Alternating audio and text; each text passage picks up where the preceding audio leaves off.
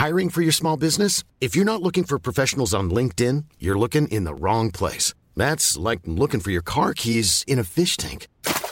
LinkedIn helps you hire professionals you can't find anywhere else, even those who aren't actively searching for a new job but might be open to the perfect role. In a given month, over 70% of LinkedIn users don't even visit other leading job sites. So start looking in the right place. With LinkedIn, you can hire professionals like a professional. Post your free job on linkedin.com slash people today. Burrow's furniture is built for the way you live. From ensuring easy assembly and disassembly to honoring highly requested new colors for their award-winning seating, they always have their customers in mind. Their modular seating is made out of durable materials to last and grow with you. And with Burrow, you always get fast, free shipping. Get up to 60% off during Burrow's Memorial Day sale at burrow.com slash ACAST. That's burrow.com slash ACAST. burrow.com slash ACAST. There's never been a faster or easier way to start your weight loss journey than with PlushCare. PlushCare accepts most insurance plans and gives you online access to board-certified physicians who can prescribe FDA-approved weight loss medications like Wegovy and Zepbound for those who qualify. Take charge of your health and speak with a board-certified physician about a weight loss plan that's right for you. Get started today at plushcare.com slash weight loss. That's plushcare.com slash weight loss. plushcare.com slash weight loss.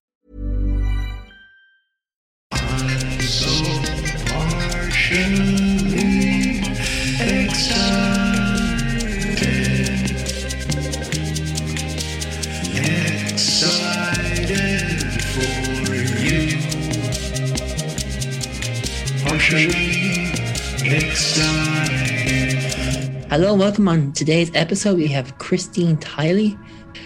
She is a lady in direct response in Australia. She's in martial arts, but I'm not too sure she got her black belt yet. But um, it's an inspiring thing. Um, and she has an amazing story of how she's turned her life upside down to pursue her dreams in martial arts, business, life, and so on. She's a mom, and oh my God, this woman has a lot to offer. Hello, welcome to the show, Christine. How are you doing today?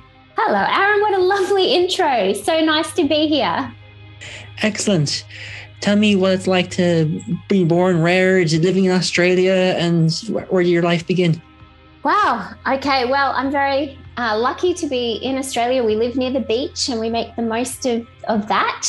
And um, we have, yeah, have a great life here these days. We've certainly been through a few challenges, which I'm sure we'll, we'll talk about, but life is great at the moment. We're very grateful for that.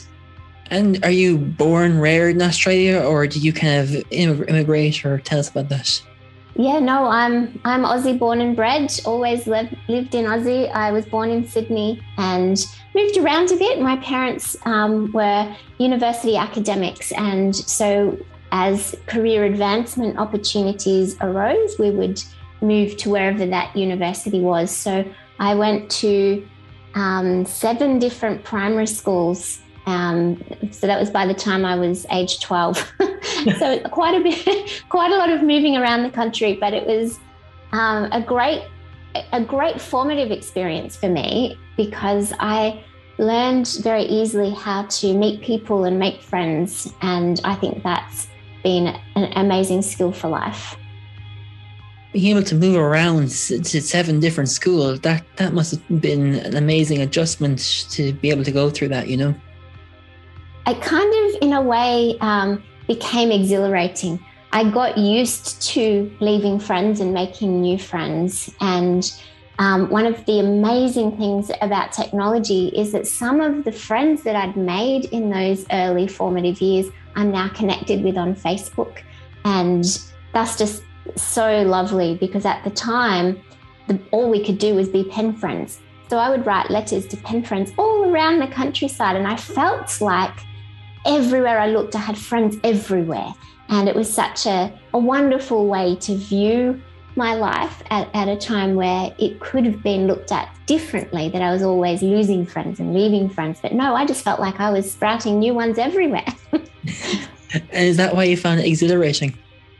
Yeah, I think so. It was, it was fun. There was always a new house to explore, a new neighborhood, new friends to make. And um, I guess my, my parents helped me to see it in that way as an adventure rather than as a negative, always losing and, and leaving. So I, I guess I was lucky to have that formative experience and outlook from an early age. You know, you saying about pen pals, it's kind of my age too. I'm I'm in my thirties, and you know I've grown up writing letters, but it just shows you how technology's kind of made us so narrower together, where we can you know have friends that we haven't met in numbers of years in different schools, and now we're friends, and we get to chat with them and see how their lives are. It's amazing, isn't it? Yes, it's just wonderful. It's great when technology is used for such fabulous things. It it sure is the martial arts did you discover that at a young age or is that something you kind of in, discovered in your adult life? Kind of a little bit of both. I took it up i, I was very very big in dancing um, for most of my formative my young young years. But as i reached the end of high school I um, left dancing and because um, it was so many hours and I couldn't do both my final school leaving certificate and de- keep up that um, sheer number of hours of dancing I was doing. It was 25 roughly hours a week. So I left dancing then and took up karate with my brother. And that was only a few hours a week, but I, I loved it. I really loved it. I only did it for a couple of years. I made it to brown belt, and it was such a huge regret not continuing. When I moved away to university, uh, there wasn't um, a dojo that I I wanted to join where I lived that was you know convenient because I didn't have a car, so I couldn't access very many options. And so I left karate and I took it up again three years ago, three and a bit years ago now. And that was after I'd had a um, a series of strokes and pseudoaneurysms on the brain. And I'd been told that I was extremely lucky to be alive. There was one particular night where they didn't, they actually didn't think with any great confidence that I would live through the night. And my biggest regret, other than leaving my family, was damn it, I never got that black belt. and the next the next morning they told me um, you're lucky you're lucky that you can walk even though that was a struggle. Even down the hospital corridor was, was a struggle. But they said you'll never run again. You'll never play any kind of sport again. And i told them on the spot no i am not going to accept that. I am going to prove you wrong. I'm going to get my black belt in karate. And that was met by um, concerned um, disbelief and almost mockery. But I guess I was determined, and I don't have my black belt yet, but I am the Australian national champion in kata for my age division, and on the on our state karate team, and loving every minute of my martial arts journey, and looking forward, hopefully, the end of this year, if we don't have any more lockdowns preventing it, um, that I um, will be able to achieve my black belt this year. And I am really looking forward to showing it to that neurologist who predicted I wouldn't even be able to run, let alone to be able to do karate. I know it shows you how they someone places an impossible task, and you just want to say, "I'm doing this, and this happens," and that's your point, you know. That's right. I think I'm I'm stubborn, but it's serving me well it's not it hasn't been an easy journey. I remember the first few classes of, of karate um, i couldn't train for the first three months because i had to be able to to walk consistently and and build up a base. I couldn't go straight from the hospital to the dojo. So it took me six months three to six months to get some kind of base. But my first few classes at karate, even doing the most basic moves like a punch was difficult because you, as you put one hand forward, the other one has to come back. and that, um, and there are some moves that cross the midline where, you know, where you're blocking. And it was so incredibly difficult for my brain to process moves like that and learning kata that I could probably pick up in one or two classes now would take me six to eight weeks of um, lots and lots of practice, even outside the dojo, just to be able to remember the sequence of moves.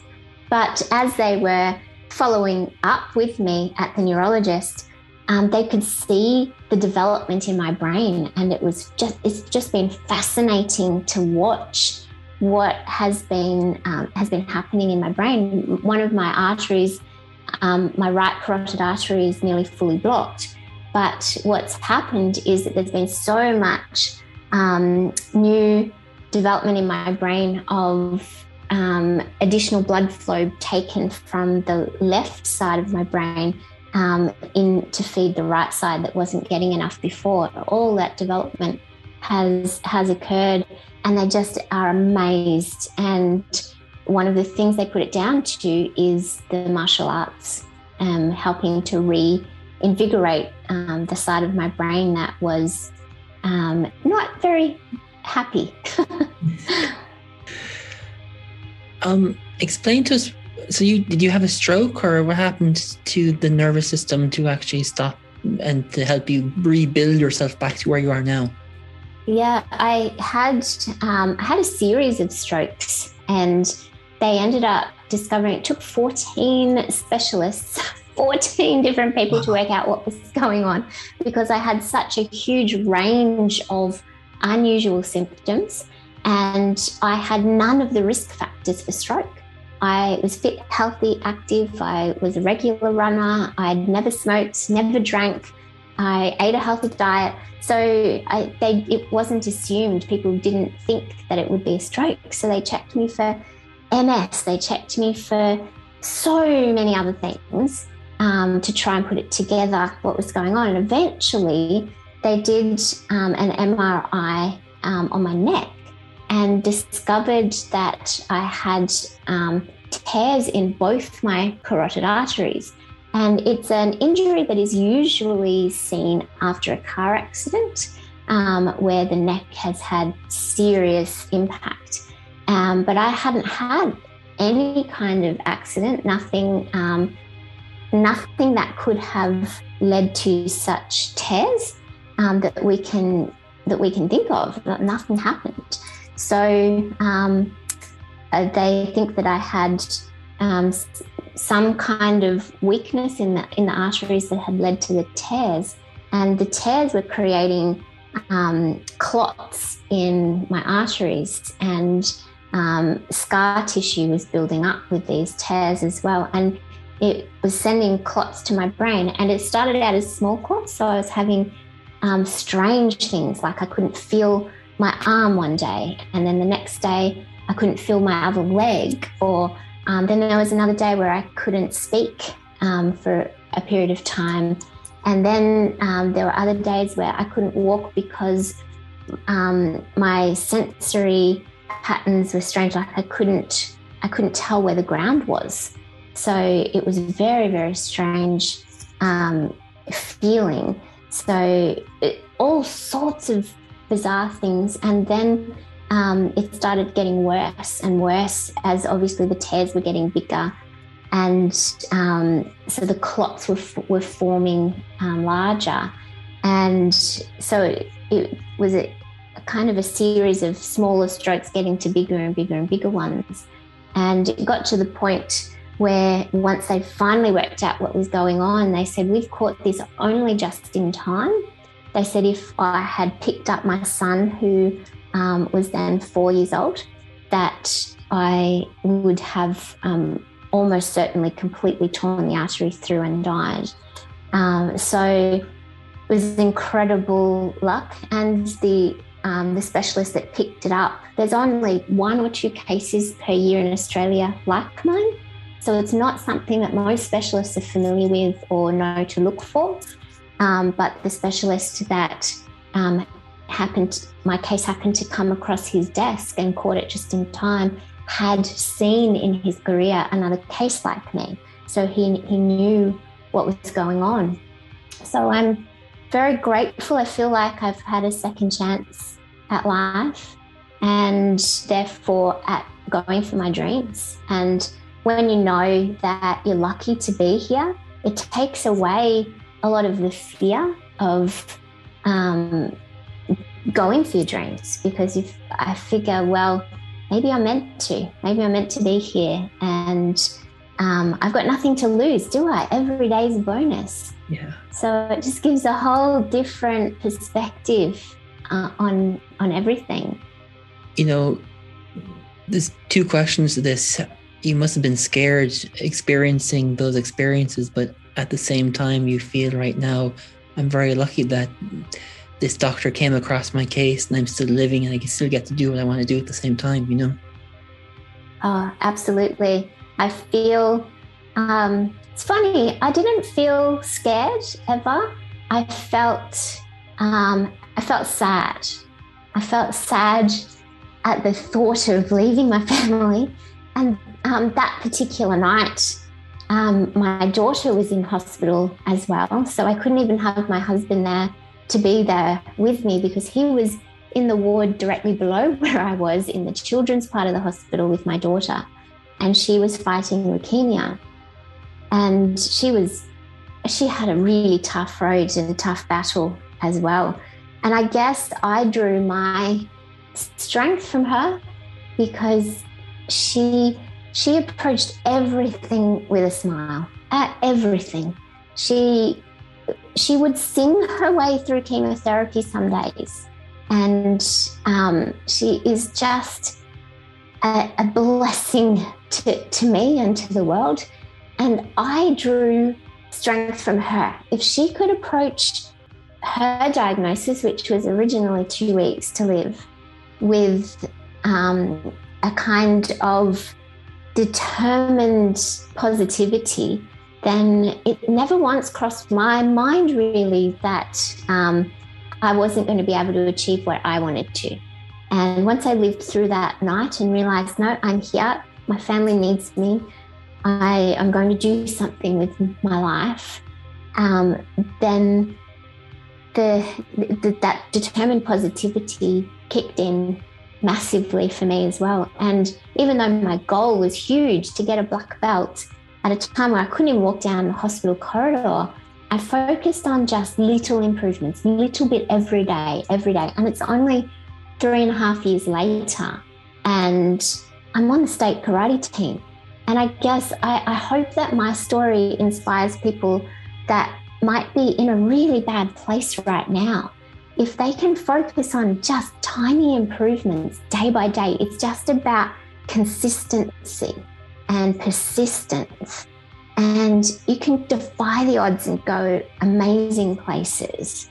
And my daughter taught me that. And um, she's now been in remission for three years and is an incredible light. She's just such a a beautiful, caring person. And we do a lot of charity work because she wants to give back to other kids like her. And um, I feel that very, very lucky to have such a special soul in my care. Yeah, even listening to it sounds very special how you, you know, she inspired you to get up kind of like in a karate match and fight for your life to help her life. And it just shows us that sometimes our own family members inspire us to be the, the amazing being we are in some way, you know? Yeah, I feel very, very lucky. And I feel that both of us are meant to be here. We've both defied the odds and we're giving back in every possible way that we can. Maybe our story will inspire somebody. Maybe the funds that we raise for charities will, will be the spark that that makes a difference for somebody in their hour of need. I, am not sh- quite sure, but we're doing everything that we can to give back and pay forward and leave this world a, a better place for all. That's that's what we all we all want. And from looking and watching your stuff, I get the feeling that you know, as a mom, you're helping your daughter, but I get the feel both you use karate as your way to bond and yes, um, do your things at the same time, you know? Absolutely. Um, my son is now nine and he is on the state karate team with me. And it is just such a such a special experience to do to do that with him, to share that with him we're the only mother and son team, and it's it's just wonderful. I'm in the older stage division and he's in the younger stage division. but we're both proudly representing our state and have in our dreams to represent our country together uh, in the future. And uh, so that's just been such a wonderful experience with him. And uh, Sophie, my, my little one who beat leukemia, she's not on the state team, but we do so much training together and competing together. So I feel really lucky. Our whole family is involved in martial arts. My husband is following a passion in the Muay Thai field, and um, the rest of us are into karate, but we all train at the same dojo. We're very lucky.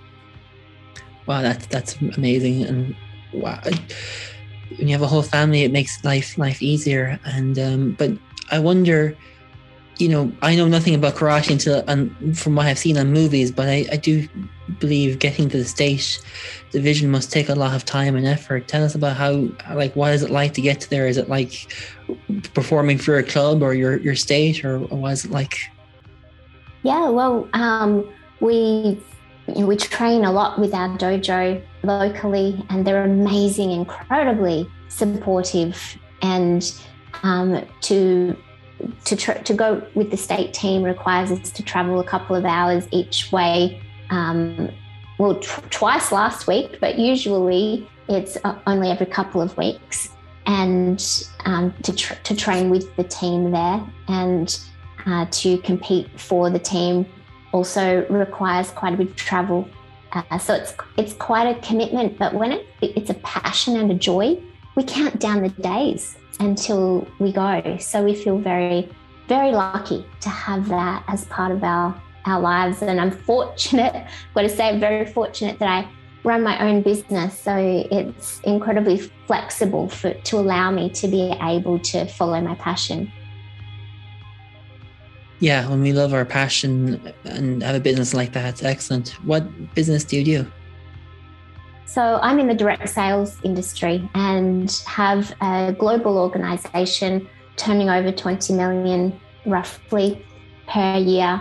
And it's such a such a joy of mine as well. It, I guess I my gratitude for the kind of business and the industry that I'm in went to a whole new level when Sophie was diagnosed with leukemia in 2016, because that's when I realized that with a flexible business like that and an income from that business meant that I could be still bringing in an income from her hospital room, uh, where we spent months in hospital.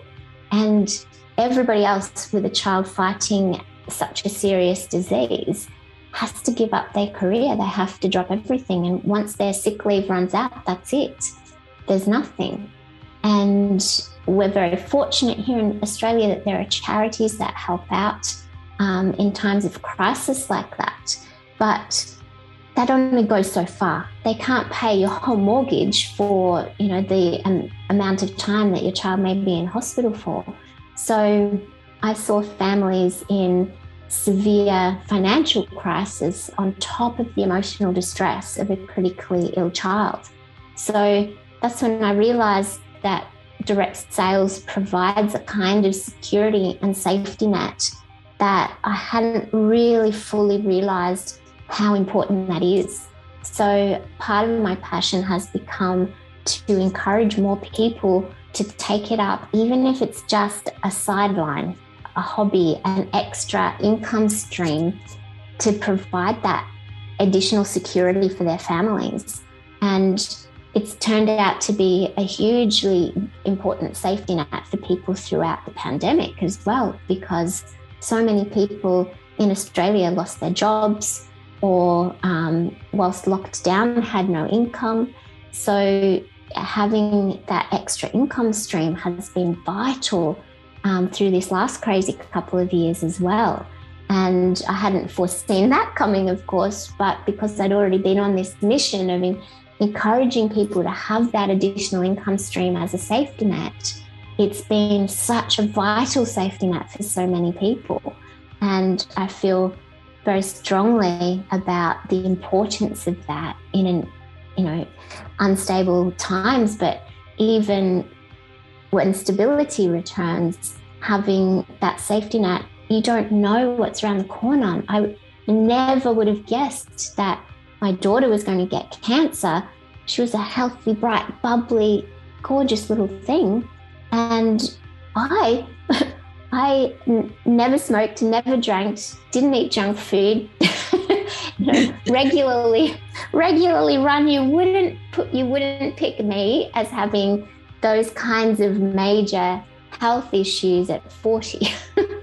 Maybe you know at eighty, but not at forty. No. so, um, so you just can't you can't pick it. You can't tell. I, I've lost close friends who were, were super fit and healthy in their 30s to cancer. You just you just don't know. And I guess that's part of my mission to encourage people to think about an additional income stream because you just don't know when it could be the thing that really holds you together and and keeps your family going. So you said this is your mission. When you say by your mission, is that part of your business or is this the, the charity that you feel you have to set up for the family or is it kind of all wrapped up up, up all as one? Yeah, I, I see it as all, all wrapped up. Um, I don't have my own charity. I support um, childhood cancer charities. We have some amazing ones in Australia. I'm an ambassador for one called Red Kite and do a lot of work with them. Um, and I guess it's just a personal mission that I'm referring to is to inspire, to encourage, and to um, to support people, and whether that's a a safety net for income purposes or whether it's a, a safety net for health and um, inspiring people who have found themselves in challenging health circumstances just to look, you know, but tiny incremental improvements to move forward. Yeah. And I, I would also guess, you know, your background in sport and business, you're always looking for that that extra edge or that extra bonus or that extra whatever it is to enhance your own life and others at the same time.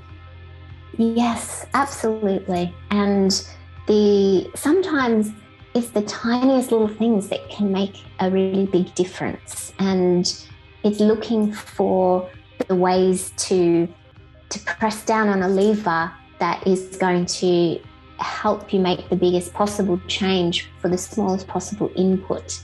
And um, that's something that I had to learn throughout Sophie's illness and, and my recovery was how what is important time wise in my business. I had to learn, okay, I don't have quite the same amount of time to put in. So, what are the important things? What's going to make the biggest difference? And I guess coming to elite sport at an older age has a similar philosophy behind it. I can't throw 30 hours a week at my sport like some of the teenagers or the, the 20 somethings can i think i'd start getting too many injuries so i i have to be smarter with my sport and work out um, ways to get the best bang for my buck and work out what is going to give me the the best return on the time that i'm putting in and um, one of the things that I do is I, I regularly see an amazing physio who's an ex elite athlete himself. So he really understands the requirements on the body. But I don't see him for any injury. I see him for injury prevention. And um, he has helped to assess the areas of my body that are most at risk um, due to the nature of my sport and is helping me with structures and exercises to strengthen muscles um, in such a way that should give me longevity in the sport. I have visions of me in my 70s inspiring people with what I can still do. but if I don't invest properly in ensuring that longevity, then it's not going to just materialize. So you'll be a, a Mrs. Mike, you know, the, the Karate Kid kind of uh, instructor in your 70s then, you know? Yeah, yeah, Mr. Miyagi, eat your heart out. And is that your like? I get the feeling that you, that will be you. You know, if the way you're describing about your sport and the passion I hear, it's like I'm doing this till my last breath. You know. Absolutely, 100%. I feel very lucky to have found such a something I enjoy so much um, a little later in life, or rediscovered it a little later in life, and it's yeah, it's just such a, blessing, and it's a great way to deal with stress as well. I find when I go onto the mat, if there's something that's been upsetting me um, in life, business, work, um, the world, once I go onto the mat, I forget it all and I'm focused. Partly because if you're not focused, you'll trip over someone or you'll get hit. you have to be you have to be in the moment. but um, I love that. I love that you have to be because there's no other choice. I, I just forget about all other worries and whatever anybody has in their life that does that for them, then they should be doing more of it. I have a friend who, once she gets into her kitchen, that's it. She lights up. It is, she just goes into the zone in her kitchen and she gets the same, um, I guess, mental benefit from her cooking as I do from my karate. Everybody has something different that lights them up, that helps them switch off from their worries. And whatever it is, they've, they've got to find it and they've got to do more of it. I, I totally agree. Uh, saying that's coming to my mind, uh, horses for different courses. You know. Yeah, that's right. Yeah. Um, I know you and I met through Positive Prime and probably the martial arts and everything. Do you use Positive Prime to help you with your preparation for your training or your or your matches? Absolutely. I feel like that's one of my secret weapons, one of those shortcut hacks to success. I I positively prime myself prior to um, to every tournament, every competition. I um, I invest quite a bit of time making sure that I am in the best positive mental state that I can be. And uh, you know, one of the amazing things about positive prime is that three minutes is all that it takes. It's Mm. just about remembering to do it and being consistent with it. I do it every single day because whether I'm competing or not, I, I like to be in my best possible state. And I never watch the news, especially over this last two years. Oh my goodness, it's been just depressing. So I like to keep myself in, in a, a positive state, looking for the good in the world. And Positive Prime helps me to to achieve that. And I am a massive devotee. I love, love, love positive prime. I think everybody should be positively priming, whatever their life circumstances are, but particularly anybody with a goal and anybody with any kind of challenge in their life, um, particularly a health challenge, if you can positively prime your mind throughout some kind of health challenge, that has got to be doing good things. I'm no scientist, but I am walking proof that it's doing good things.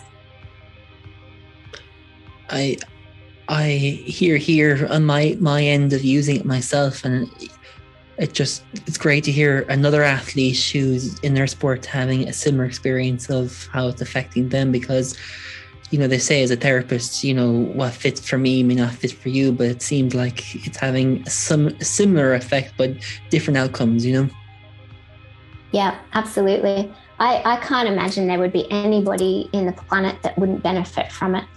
It's just such an amazing tool. And so it's amazing, isn't it? Something that seems so simple, but it's not. So much science behind it, and and I, it's just so powerful. So I I really really love it, and I feel that it's played quite an important role in my life in um, in these last couple of years where we've had challenges and being able to grow my business since um, finding positive prime and i can't i can't say directly that that's the what happened but since finding positive prime my health has gone from strength to strength, and I've managed to get myself onto the state karate team. Sophie's remission is just mind blowing, and she's so healthy. And my business has grown from three and a half million to 20 million. So many amazing things have materialized in my life around about the time we found positive prime. it's like, hmm, there's a lot of coincidences there.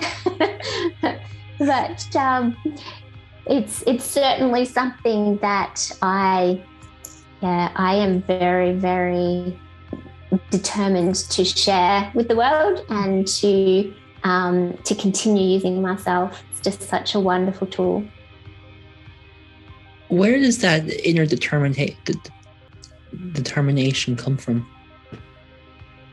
Oh well, I think I think some of it was inspired by my daughter and her approach to um, to life and to to everything that she does.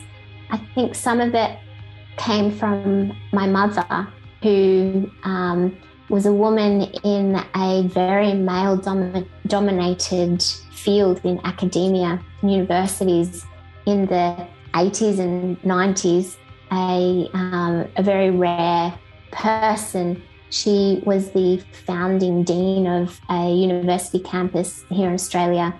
And as a female, that, that's remarkable. Even to this day, females at the top in academia are not, um, it's not equally weighted. But in the 80s, she was very, very rare. So I think I grew up seeing a kind of um, determination um, I've probably just absorbed, I've channeled it in different ways and made different choices with my life. But I'm sure that an element of that was instilled in me by watching what my mother was able to achieve. And uh, I'm sure that's had an impact yeah, I would say that also has an impact of your goal setting, the getting the black belt in karate. I know it's it's an element, but I get the feeling that's what's fueling your drive in your your sport and your business at the same time. You know. Yeah, I I think um, I think it it flows together. If you've achieved a certain amount of success in one field, you have confidence in your abilities, even if you're putting it into a completely different field. You know that if you work hard and you do the work and um, you find some eh, some competitive edges that you can achieve success in a different in a different place as well. So it's like success leaves clues, but it, it also leaves you a path to follow. So I feel fortunate that I had established a significant amount of success in business before our lives turned upside down with the health issues because I knew what it took to be successful. I just had to channel that towards health and then I had to channel that towards sport. And it's all it's all the same um, basic groundwork really. It's just determination, persistence, consistency, and um, finding those right levers to pull that make the biggest bang for your buck. I love it. And the, the question everyone thinks is okay, if this is the ingredients for success, how can I create that leverage to be able to kind of get the exhaust pipe of the engine moving, you know? I would definitely encourage people to start with Positive Prime because, especially if you feel that you've got a something to overcome um, first and foremost, or if you feel like you've never really broken out of um, mental your own mental barriers, or if you keep sabotaging yourself, it's probably that you need to retrain your brain. And um, Positive Prime is the easiest tool I've ever come across to help us achieve that. And uh, that's where I would be starting that would be the best lever to pull to get the biggest bang for your buck to get you started on that path of success. For someone who's achieved success in sport and business, what does success mean in as a term in your opinion? Hmm, well, that's a really good question. I guess I've, um, I will give you two answers one, I have personally always been driven to be number one. And number one in, in business in my company and number one in um, in sport. And so that has been a driving factor for me. But as i'm getting more experience and having um, you know the, the challenges that sophie and i have have been through i was prouder of myself on um, on days where I've finally learnt a new kata pattern of movements in karate. And it had taken me months to achieve it. It, it was a it was a big challenge for me at the time. And I felt in that moment more success than I'd felt being number one in my business because I'd had to work so hard at it. And it was a goal that I felt proud of because I'd persisted for so long. So, success now means to me something a little different to just being number one. It, it means to me that I've I've achieved something that was challenging because it gets to a certain point. Maybe you know, maybe success is easy if you're defining it in certain parameters. So maybe your capability is more because it's about where um, where you're capable of going and pushing through barriers might be what's needed to break through to a whole new level. But if you never really stretch yourself and challenge yourself, you won't know. So to me, success isn't defined so much now by an exterior, um, you know, obvious measure. Now it's for me, um, okay, this has now become easy, this particular movement or pattern, or this particular set of parameters in my business. What's next? What is going to really push me? So now my success for myself internally has become about what's the next big challenge? What scares me? What pushes me? What's hard for me to do? And once I achieve that thing that was hard, and it starts to feel easy, that's now how I define success. And I'm finding that that's moving me forward so much faster than the way I used to define it as being the best. Because just being the best doesn't necessarily mean anything if it's not if it's not giving you a sense of achievement and satisfaction. I know that's a long winded answer, but I, I hope that gives you a sense of how I feel about success. no, because it makes complete sense because, you know, we do something, think, yeah, I'm going to be successful in this, but it comes so easy. It's like, oh, why bother, you know, or why I do this? And, but your, your point is so perfect because when we're in our uncomfortable zone, it's like, okay, I need to do this and do that. And then it becomes comfortable. It makes complete sense, you know? Yeah. And I've seen people with incredible talent come into both business and sport, and everything comes easy to them. They, you know, they build big teams fast and then they let it go and they move on to something else. And I always, I always think if only they'd persisted with it and they would have achieved a, a, a next level of success. But no, they, they it comes and goes. They come in, it's easy, then they move on. Same in sport. I see some really talented people um, come in, win championships, and then then leave. And um, not just in martial arts. That's um, my eldest daughter's in gymnastics. I've seen some incredibly talented gymnasts. Um, you know, young children come in, do amazing things, and then leave again. And um, I think sometimes if things come too easily to people, when they do hit a ceiling where, oh, it's a little hard here, um, it feels uncomfortable, instead of pushing through and, and achieving success on, an, on that next level, they just give up and go find something else that's easy to achieve quick, fast success.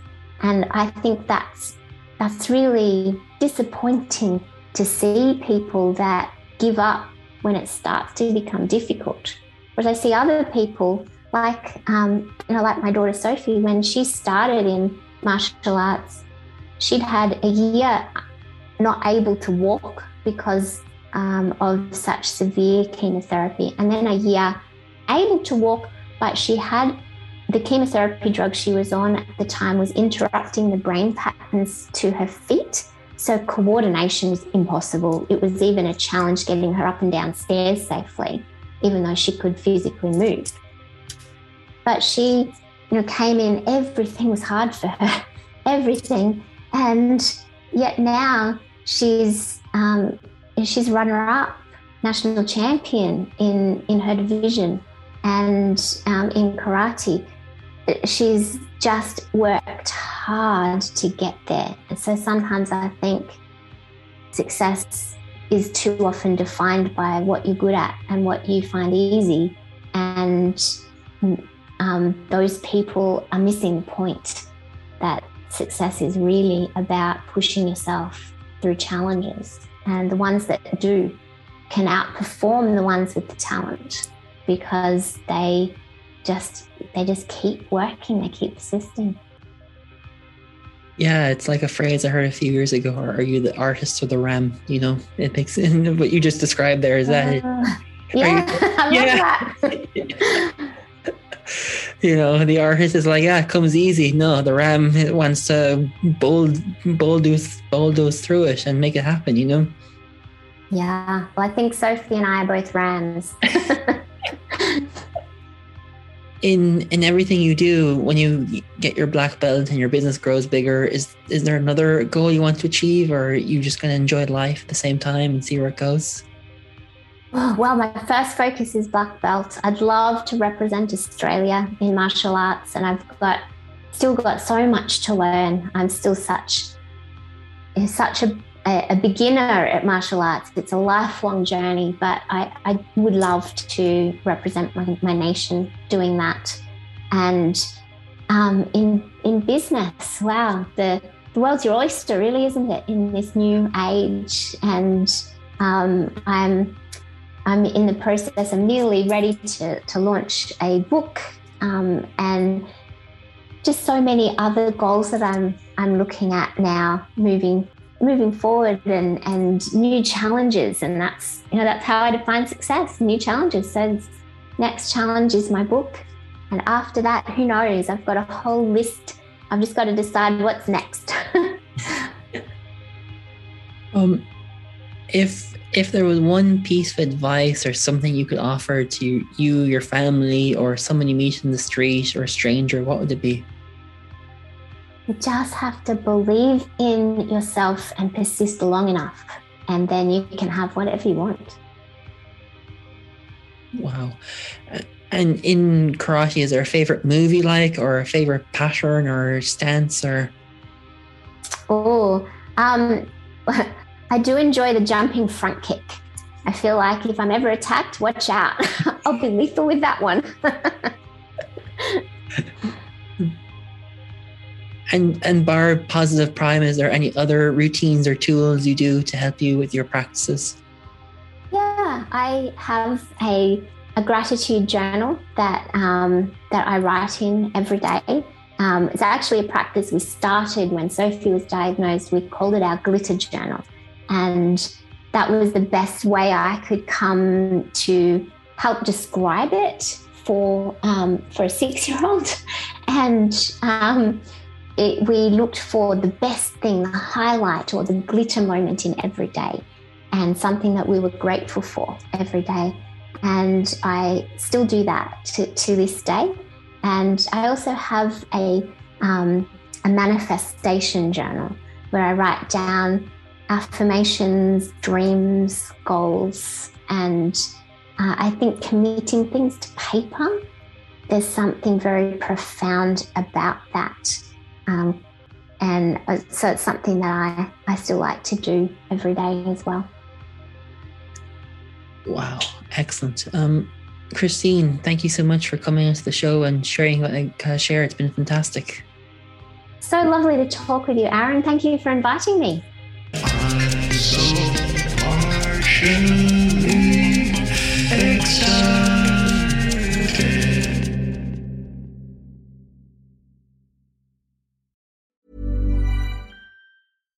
Hi, I'm Daniel, founder of Pretty Litter. Cats and cat owners deserve better than any old fashioned litter. That's why I teamed up with scientists and veterinarians to create Pretty Litter. Its innovative crystal formula has superior odor control and weighs up to 80% less than clay litter. Pretty Litter even monitors health by changing colors to help detect early signs of potential illness. It's the world's smartest kitty litter. Go to prettylitter.com and use code ACAST for 20% off your first order and a free cat toy. Terms and conditions apply. See site for details. Hey, it's Paige DeSorbo from Giggly Squad. High quality fashion without the price tag? Say hello to Quince. I'm snagging high end essentials like cozy cashmere sweaters, sleek leather jackets, fine jewelry, and so much more. With Quince being 50 to 80% less than similar brands. And they partner with factories that prioritize safe, ethical, and responsible manufacturing. I love that. Luxury quality within reach. Go to quince.com slash style to get free shipping and 365 day returns on your next order. Quince.com slash style. Mom deserves the best, and there's no better place to shop for Mother's Day than Whole Foods Market. They're your destination for unbeatable savings, from premium gifts to show-stopping flowers and irresistible desserts. Start by saving 33% with Prime on all body care and candles. Then get a 15-stem bunch of tulips for just $9.99 each with Prime. Round out Mom's menu with festive rosé, irresistible berry chantilly cake, and more special treats. Come celebrate Mother's Day at Whole Foods Market.